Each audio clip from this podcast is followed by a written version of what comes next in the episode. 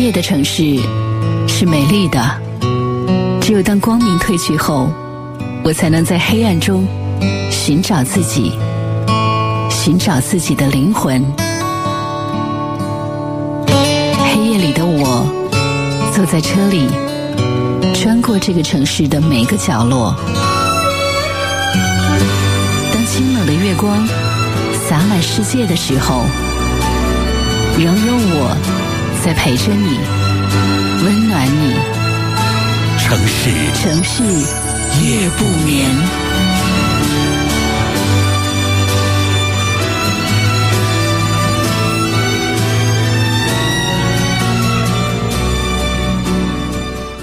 二十三点的零一分，感谢各位将频率继续的锁定在中波七四七调频一零七点八陕西戏曲广播，在每天晚间的二十三点到零点钟来收听核心为各位直播播出的城市夜不眠。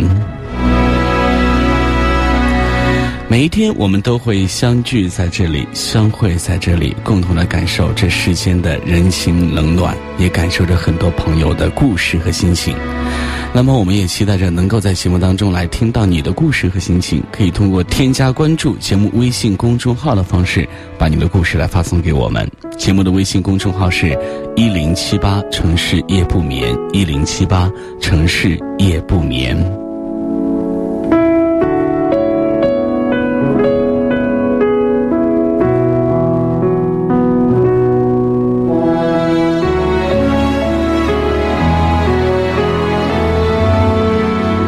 前几天闺蜜在聚会的时候呢，朋友讲起了她学妹的事儿。学妹是一个南方姑娘，大一的时候呢，就为家里以认识个新朋友的名义安排了相亲。对方是一个比她大八岁的创业公司老板。涉世不深的小姑娘立马沦陷，成为了同级声东唯一出门有车接、假期欧洲豪华游的未来阔太。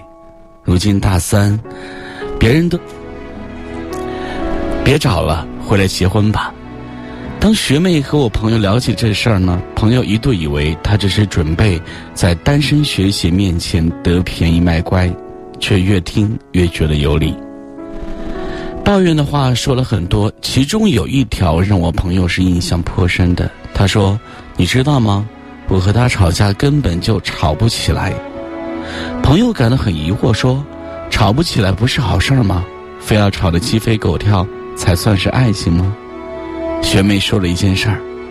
有一天呢，多金男做了一件惹她不高兴的事儿，她怒火难遏，唰的一声呢，就把桌面上的文件全部推倒在地。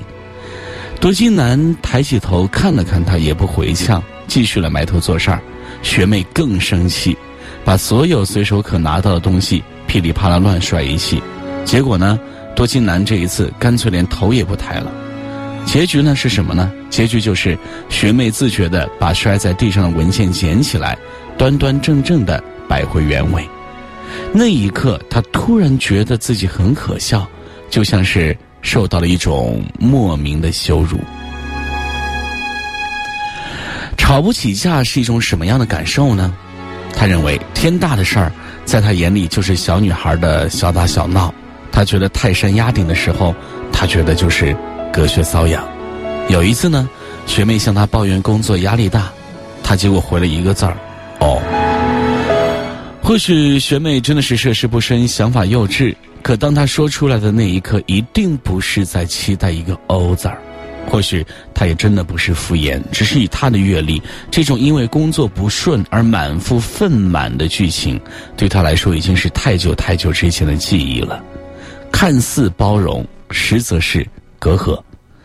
这好像是年龄差来造成的吧？其实不一定。另外一种情况就更加的经常的常见了，就是其中一方故意的在另外一方面前表现的异常成熟。和太成熟的对象谈恋爱，无论对于男方还是女方，都是一件特别有压力的事儿。但是呢，还有更可怕的一类，就是明明不成熟，却在你面前自是成熟的样子。有一个男性朋友，无论你对他说什么稀奇的事儿，他都能够摆出一副见多识广的样子来回答你。哦，我原来也和你一样的想法，但是后来起起起落，成熟了就不这么想了。如果你来驳斥他的话呢，他也不跟你吵，很平淡的定论说站的角度不一样，或者是你还没到那个年龄，这种姿态呢也被他是带到了爱情当中。在他自己的叙述当中，他的女朋友小家子气又不懂事，但是又不稀罕和他吵，我总是让着他，这就好像是拿着一个大喇叭来告诉大家说：“你看，我站在你们思想和阅历都无法企及的高度。”两者之间都把自己和对方放在同一个段位上，才能吵得起架，就像是来打双人比赛，一个人总是在打得热火朝天时消极迎战，说谁输谁赢这种事情没有意义了。这样，其实还不如和一个输不起的人打起比赛来比较有趣味吧。吵架至少表现一种势均力敌的相处方式。一个委曲求全的豪门新娘是断然不敢和她的丈夫来撕破脸的。能吵得起来的两个人一定是平等，之间呢也是有着平衡的关系。吵架这是一种极致的表达方式，并不是压下去的火星就不会复燃。只会等累积到一定量呢，就会噌的一声烧他一个片甲不留。当然了，这也并不是说相敬如宾就不是爱情，经常吵架和吵得起架完全就是两个概念。话不投机也比无话可谈来得好。吵得架的两个人，至少在观念上是有交集的，有共同的关注领域，都愿意来向对方表露自己的心声，比如说。八卦小报里呢，经常会把两个结于微视的明星大红大紫之后的分离报道成始乱终弃。虽然我们也不能够把离婚归咎于一个独立的原因，非他人仅凭媒体当中的只言片语就可以臆断，我却总是想往另外一个方向想，那就是总有一方愿意攀登，而另一方愿意选择宁静。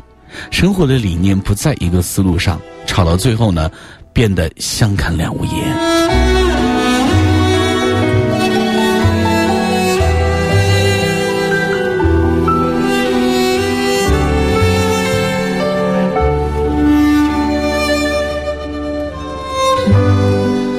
一个人因为经历太少而什么都想要，另一个人因为经历风雨什么都见怪不怪。一个人。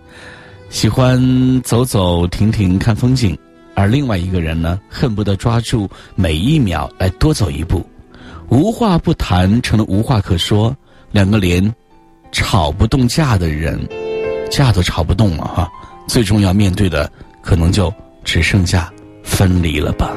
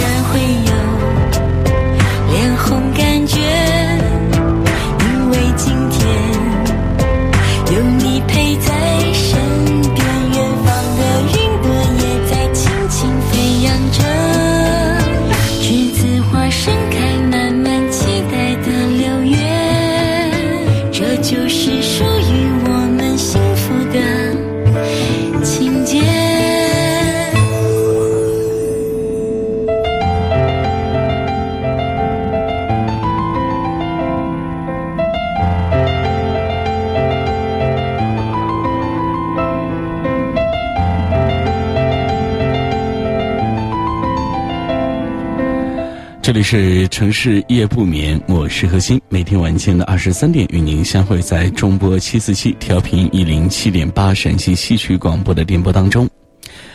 前一天呢，我的同事去拍婚纱照，昨天选片之后呢，顺便就把拷贝了一份回来。他一进办公室呢，大家就把他围了起来，吵着要看。因为没有做任何的后期处理，一开始呢，他怎么都不肯。我们按捺不住好奇，磨了他好久，他拗不过，总算愿意打开给我们看。胖子看了几张，说：“哎，你怎么拍的这么富态呀？第一次发现你的脸长得真像老了之后的斯琴高娃。”说完呢，他就哈哈的大笑起来，旁边人觉得很囧。胖子一贯毒舌，他一开口呢，我们就知道大事不好。果然，准新娘一听完就站起来，把显示器关掉，拿起键盘摔了一，啪的一声摔在桌子上，说：“不看了，不看了，都上班去吧。”胖子抓抓头，摆出一副无辜的样子。他跟我说：“我只是想搞一下气氛而已。”他怎么能说给脸就给脸呢？我心想，调节什么气氛呀？新娘可只是你的一个普通朋友，普通同事，连朋友都算不上。人家又什么时候拿你胖子的身材嘲弄过呢？你却当着全公司人的面来说人家富态，说人家像什么老了之后的斯琴高娃。你的毒舌不是幽默，是没教养。当然了，我没有把这句话来告诉他。他也依然还沉浸在自己的幽默当中呢洋洋自得，自然也是听不进去的。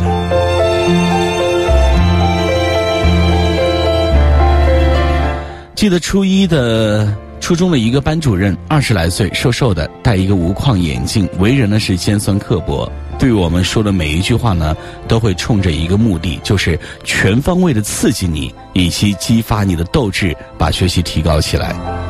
那个时候，我们班上有个女生，刚开始成绩还不错，后来一直往下掉。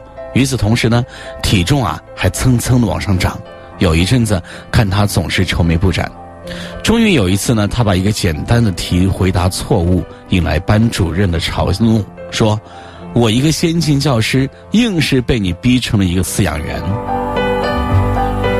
他一说完呢，全班顿时哄堂大笑，有的人笑得差点都从椅子上跌下来。而那个女生把头深深埋进课本，脸红到耳根，一直到放学，我们都离开了，她还是趴在桌子那儿。班主任这一句犀利的讽刺被同学们传颂了大半年。毕竟毒舌也是要有水平的，越犀利的话语伤害越深。大半年之后呢，这个女生又跳楼了，虽然被及时的救了回来，但是她再也没有回到我们学校。这件事让我印象深刻，并且让我体会到，你永远不知道一句话对别人的毒性是有多大的。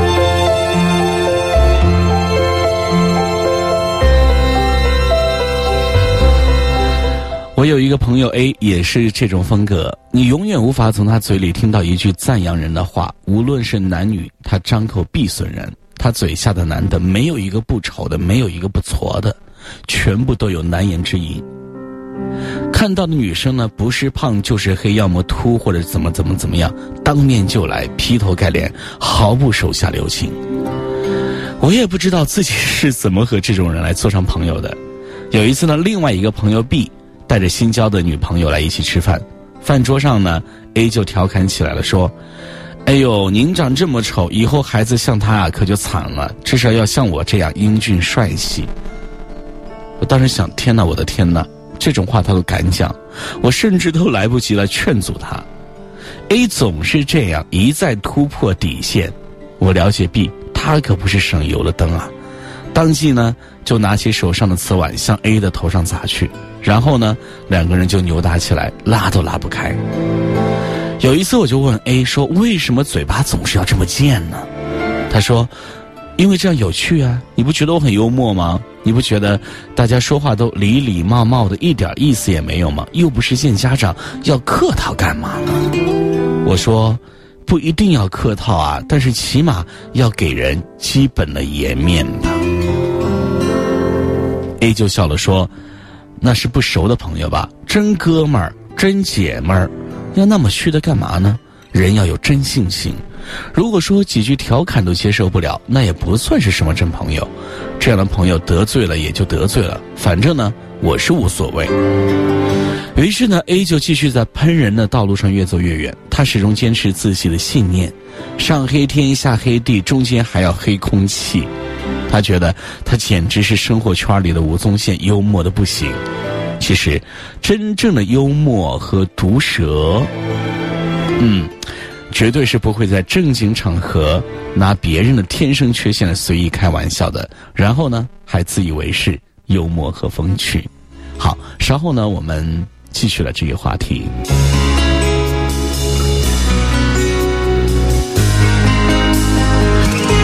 在浪漫之都，你看到了蒙娜丽莎的微笑。你说这对你很好。这次旅行让你度过了感情的低潮。你觉得曾经爱得太苦。感谢我听你倾诉温柔的痛苦，的梦里，因为可以和你相爱而骄傲。然而你都不知道，我期待在你爱的世界里变得重要。你要把爱人慢慢寻找。对你付出的一切，只换来我对自己苦苦的嘲笑。蒙娜丽莎，她是谁？她是否也曾为爱争论错与对？为什么你总留给我失恋的泪水，却把你的感情付给别人去摧毁？啊，蒙娜丽莎。她是谁？她是否也曾为爱寻觅好几回？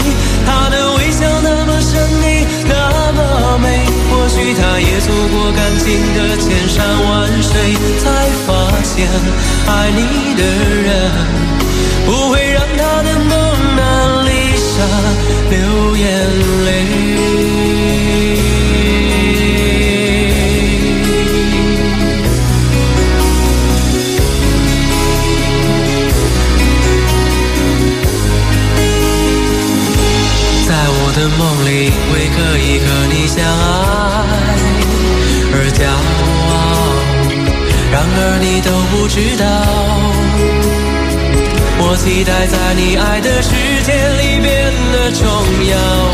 你要把爱人慢慢寻找，对你付出的一切，只换来我对自己苦苦的嘲笑。蒙娜丽莎，她是谁？她是否也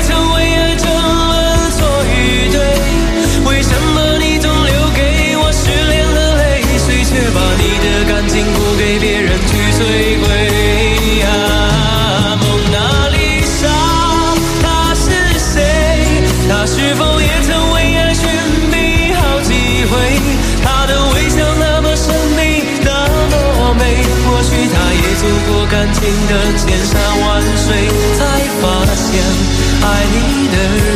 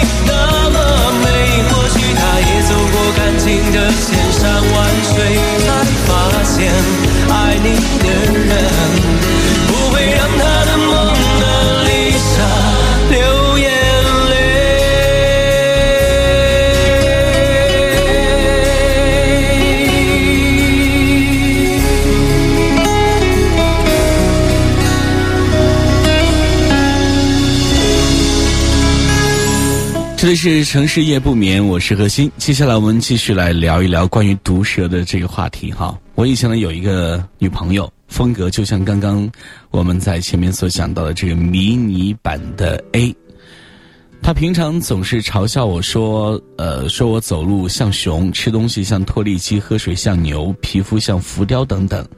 尤其的是穿衣服怎么搭配都不对，让他来选，他就来一句‘朽木不可雕也’。有一天呢，我心情不好，被他这么一刺激呢，终于忍无可忍了，问他说话就不能客观一点吗？两个人之间非得搞得这么冲吗？哪像情侣之间？”没想到呢，他一下子就惊到了。他说：“你不觉得这样挺有意思吗？难道要像报告一样对话吗？那样多没意思啊，多没情趣呀！哎，你也是太无趣了。”后来我们分手，我不知道我这种无趣是占了分手原因当中多大的比例。后来我遇到了 A。就感觉他是上天派给我的毒蛇培养师，把我这样一个彬彬有礼的少年，硬生生的带进了暗黑的泥沼。似乎只要他一进入我的方圆一百米以内，我的毒蛇基因就瞬间被激活，眼睛里就像燃烧着熊熊烈火，成为一个好战分子，逮着一个生物就想一个一个一个劲儿去喷，直到喷到爽。年后呢，我们组织一个聚会，一个朋友带了一个女性朋友过来。那个女性朋友皮肤有些黑，A 看到了就笑着对那个朋友说：“嗨，哥们儿，你带了个非洲的国际友人过来，怎么也不介绍一下呀？”朋友听了之后呢，一脸的惊讶。当时呢，我的毒舌基因也似乎砰的一下被激活了，发现那个女的两边的男生刚好比较白之后呢，就指着他们撒气了一句说：“你眼睛瞎了，这里哪有什么？”非洲国际友人明明是一匹斑马，好不好？那个女生呢？听完之后，腾的一下就站了起来，拎着包就走了出去。那个朋友呢，也跟着追了出去。场面上的气氛一下子就僵掉了，大家面面相觑，没有人说一句话。菜还没上完，就有两个说吃饱了要走。后来呢，我们才知道，那个女生刚好是那天失恋了。那个朋友呢，就把她带过来放松一下身心，却没想到碰到了我和 A，我们这两个混蛋。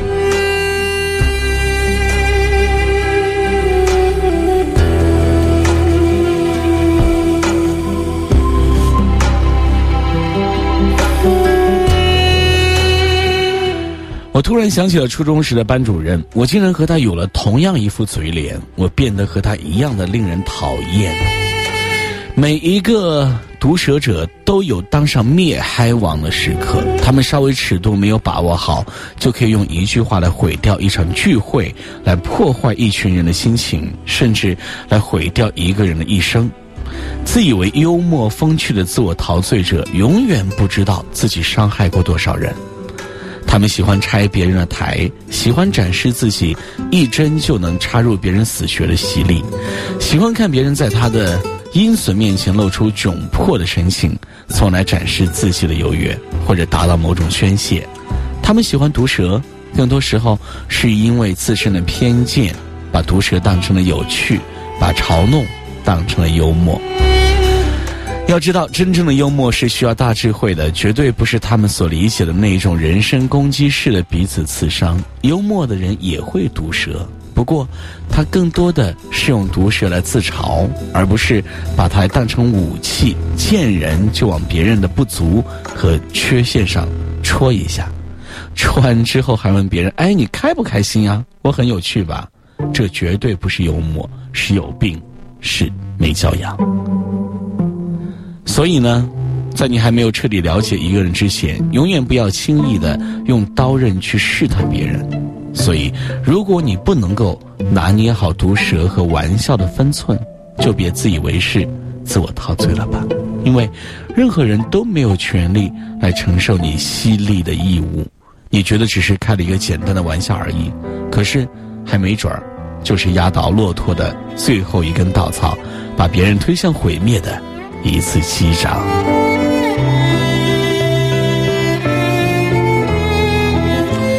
这里是城市夜不眠，每天晚间的二十三点到零点钟，通过中波七四七调频一零七点八陕西戏曲广播的电波与您相遇，我是何欣。好，一首歌曲之后呢，继续我们今晚的节目。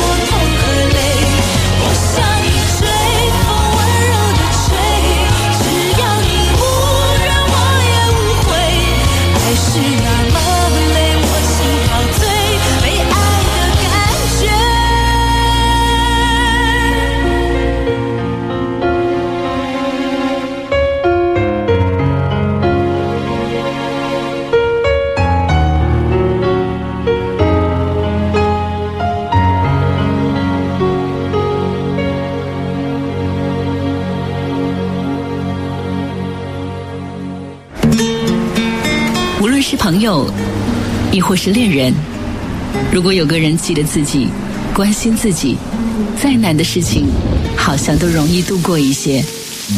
哪怕这个人只是陪你散散步、聊聊天而已，或许幸福就莫过于孤单的时候有人惦记着你。陕西戏曲广播，城市夜不眠，每晚十一点，温暖你的整个夜空。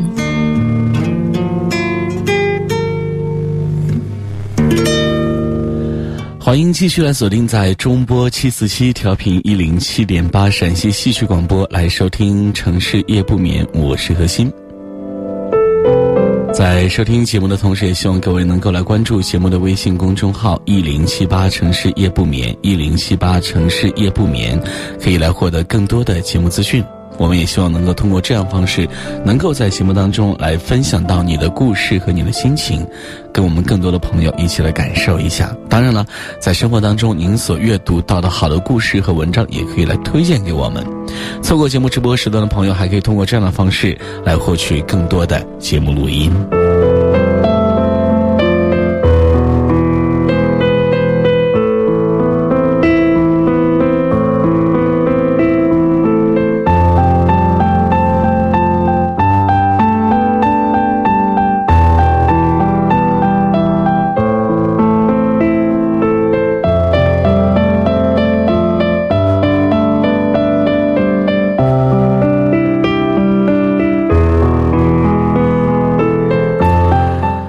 朋友的儿子就是那种似乎是被上天所眷顾的人，不仅颜值高，还是一个学霸。关键的是含着金钥匙出生，踩着人民币长大的那一种。转眼之间呢，就到了谈婚论嫁的年纪。在所有人的预想当中，这个孩子另外一半至少也应该是才貌双全。万万没有想到，这个小孩呢，有一天却领回了一个一米五的矮子，还胖。听我朋友形容说，就是韩红身材，葛优的容貌，关键是某某技校的学历。大家都认为，这个孩子脑子是不出问题了，要不就是女孩使了什么迷心计。整个家族都炸了锅，我朋友更是以死相逼，断绝往来，掐断经济来源等等，这样一些手段。有人劝我朋友说，遇到这种时候，冷静是非常必要的态度，放开。男孩的奔头绳子让他过了热度，也就自然分手。结果断绝男孩经济来源三年之后呢，男孩和那个女孩自己创业，居然有了自己的公司，小日子过得热火朝天，还是一副非他不娶非他不嫁的态度。我朋友眼看着生米煮成熟饭，再不调整战略，有可能就把养大的儿子拱手相送给敌人。最让我朋友困惑的就是呢，这个女孩到底有什么好，能够把他儿子吸引的五迷三倒的呢？于是呢，就请人从中撮合，各自让了五十步，让儿子阐明那女孩到底哪里吸引你。男孩很淡定，举了很除了举例女孩的优点之外，比如善解人意、幽默豁达等等呢，居然还说了一句说和他在一起。很舒服，我朋友就纳闷了，于是决定两口子去女孩的老家，来一次微服私访。谁知道半个月之后呢，回来态度直转急下，满面春风的给我发来请柬，要为儿子举行婚礼。这种态度啊，就像搞传销被洗脑似的，逢人见三见面三句话就能转到儿媳的身上。现在呢，我朋友有一个新的观点，就是一个优秀的人，就是和你相处得相处得来很舒服。原来，我朋友去了女孩老家，父母都是教师，德方大体，不卑不亢，这是其次。最关键的是呢，女孩的同学发小，自从女孩回去开始，上百个同学奔走相告，他们的老大回来了。女孩独立幽默。是人群当中那个不开口则已，一开口众人的目光就离不开的那一种。用我朋友的话来说呢，就是和这个女孩在一起惬意没压力，他才理解儿子为什么喜欢这个女孩。对，在一起很舒服，才是那个女孩过人的魅力。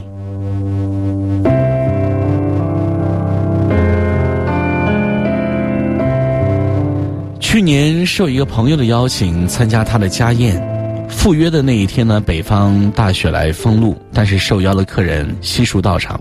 有一位朋友感叹道：“他出门的时候，他妈妈说：‘你们是吃饭呢，又不是吃命了。’”那位朋友形容他和我朋友的关系说：“在一起很舒服，这可能就是传说中的过命的朋友，这就是一个人的人格魅力使然吧。”有些人在一起会上瘾，觉得他沉默也不会觉得尴尬；另一个人在，让一个人在另外一个人面前舒服成不设防、不伪装的状态，是一种魔力。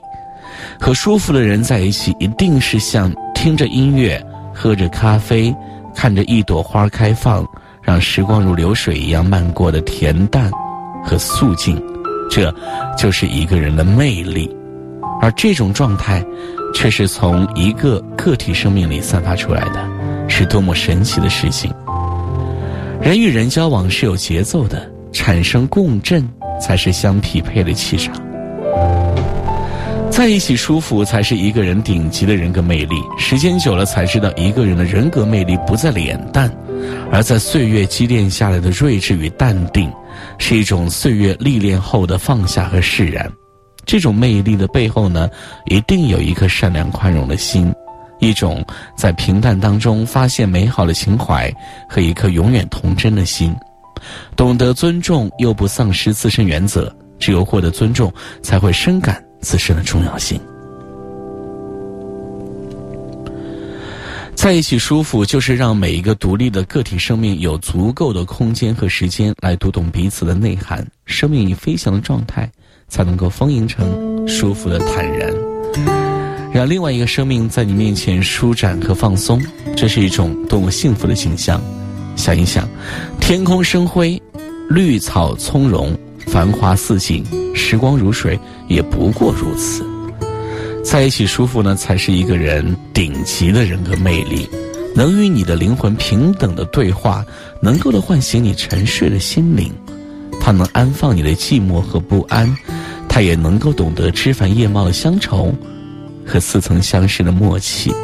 它懂你的沉默，接得住你发来的信息。它像流水一般来浸润你在的时光，它也像一首平凡而悠扬的歌，在烟火当中来沸腾每一个独立的季节。如果你遇到这样的人，还可以拒绝那份真诚和坦然吗？生命的魅力，就是和你在一起舒服惬意；和另一个个体生命在一起很舒服，就是心灵打开的一扇门，随时等待你的经过和停留。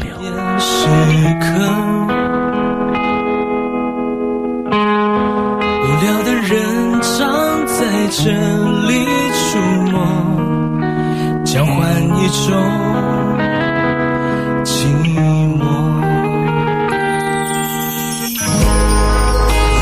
静静坐在你的身后，你似乎只想沉默。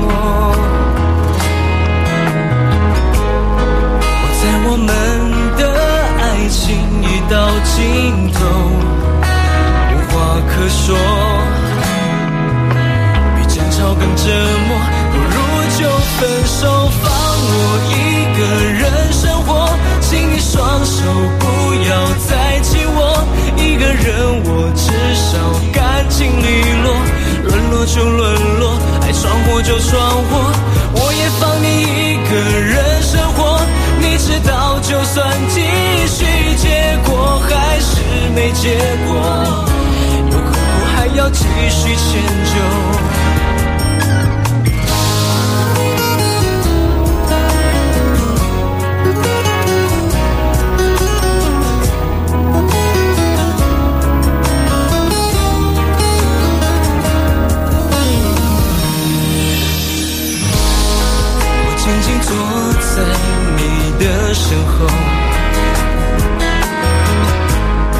你似乎只想沉默。我猜我们的爱情已到尽头无话可说比争吵更折磨。不如就分手放我一个人生活。请你双手不要再紧握。个人我至少干净利落。沦落就沦落，爱闯祸就闯祸，我也放你一个人生活。你知道，就算继续，结果还是没结果。就此放生留下火口。爱的时候说过的承诺，爱过以后就不要强求。从此分手，不必再回头，各自生活。曾经孤单加上孤单是爱火，燃烧过你和我。如今沉默加上沉默更沉默，再没有什么。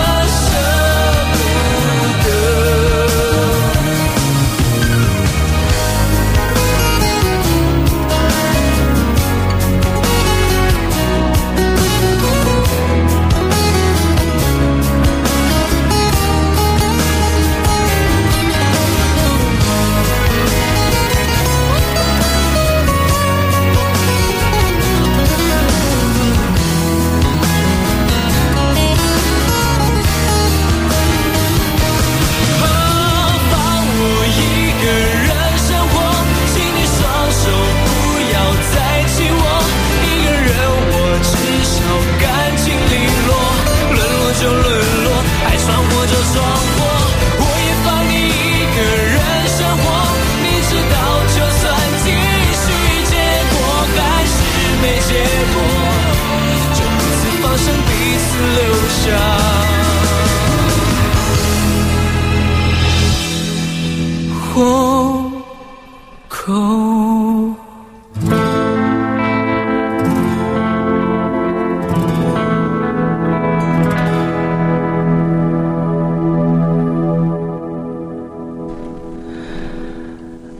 马上来进入到我们今天的最后一个故事吧。在一条高速公路上，有一位司机面对烧焦的货车失声痛哭。原来天气炎热，轮胎长时间在灼热的路面上行驶起火燃烧，而他拿出了灭火器呢，早已经在失效。同样，在一条公路上，一年轻小伙呢在开车的时候呢，捡掉在脚边的手机，而致使车辆撞上护栏。车上女友当场甩出致死，追悔莫及的他跪在女友身旁，万念俱灰。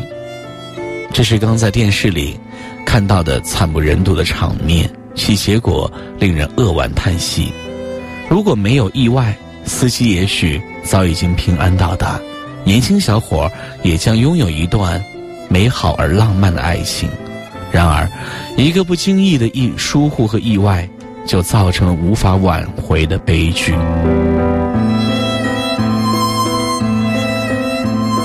有人会觉得这些事情是偶然，但事实上，往往都是这种偶然的失误来构成事故的根源。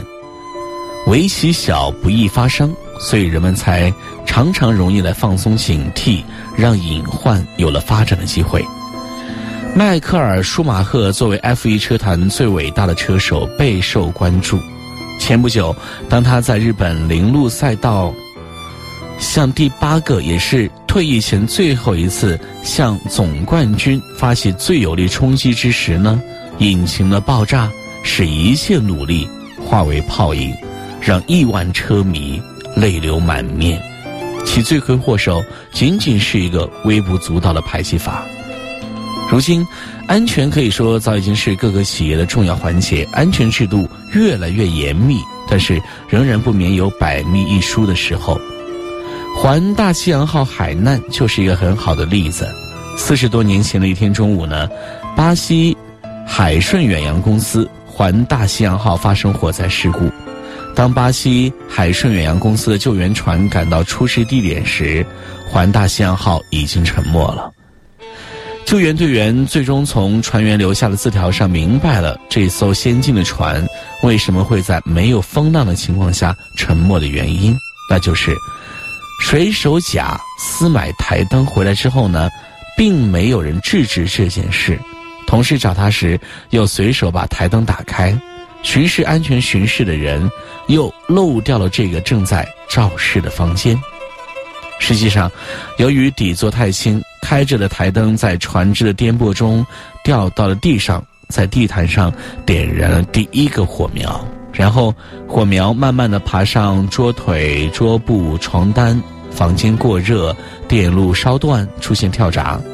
电工却对这个重大的危险信号习以为常，问也不问就随手把闸合上。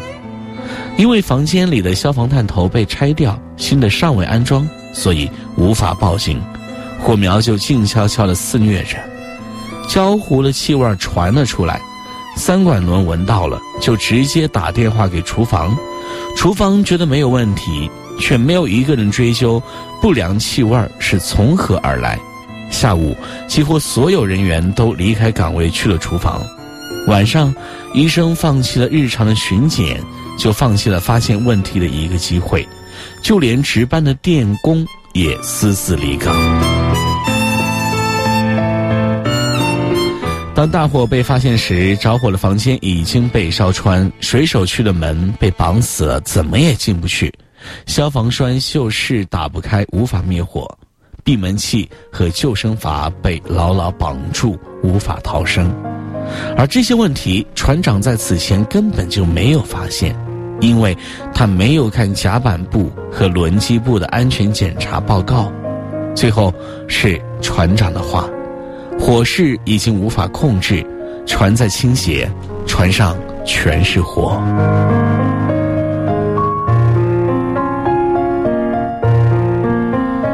每个人都仅仅是错了一点点，却酿成了船毁人亡的惨剧。巴西海顺远洋公司以此为戒，四十年来不再有一次海难。事实证明，事故的发生总是由一点一滴的不安全因素积累而成的。我们不能够因其繁琐微小而掉以轻心，反之呢，唯有以严谨认真的态度，防患于未然，才能够最大限度地消灭事故的隐患，构筑牢固的安全屏障。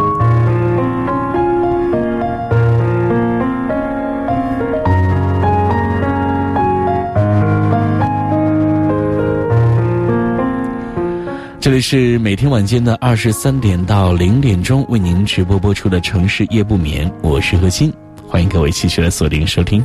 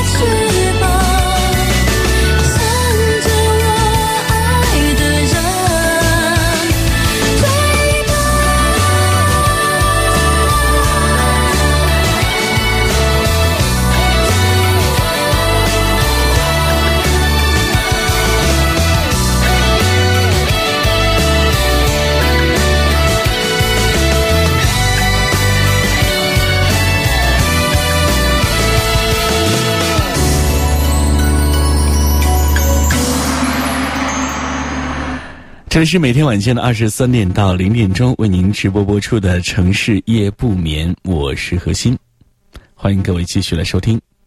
每天晚间的二十三点钟，我们都会相会在这里六十分钟的时光，一起来感受这么多的故事和心情。那么你的故事和心情呢，可不可以发送过来，跟我们一起来分享呢？你可以来关注节目的微信公众号“一零七八城市夜不眠”，一零七八城市夜不眠。同样的。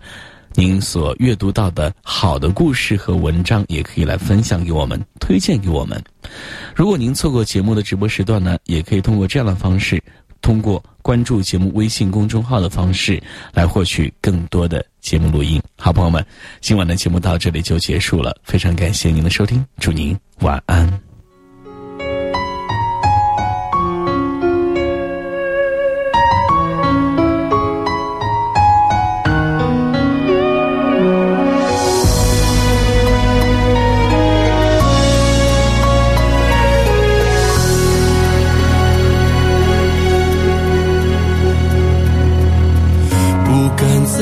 夜里想你，想到人无法入睡。看着镜子里的脸，颓废却挂着眼泪，分明痛了，又忍不住笑了。好吧，试着让自己坦白，这摇啊晃了一整夜，以为将自己弄得很累，老天就不会让你出现。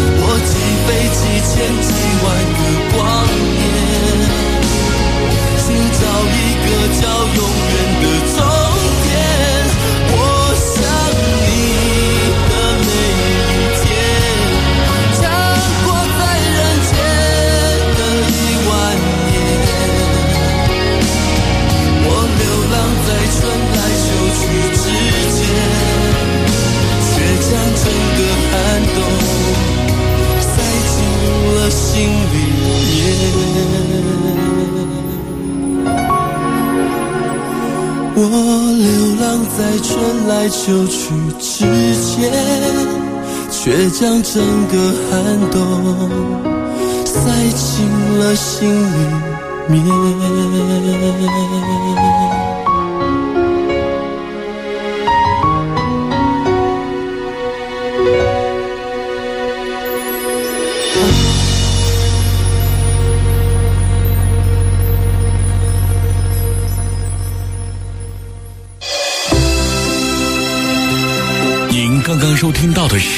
中波七四七，调频一零七点八，陕西戏曲广播，核心为您制作播出的《城市夜不眠》，寂寞夜空，温暖相伴。明晚同一时间，欢迎您继续收听。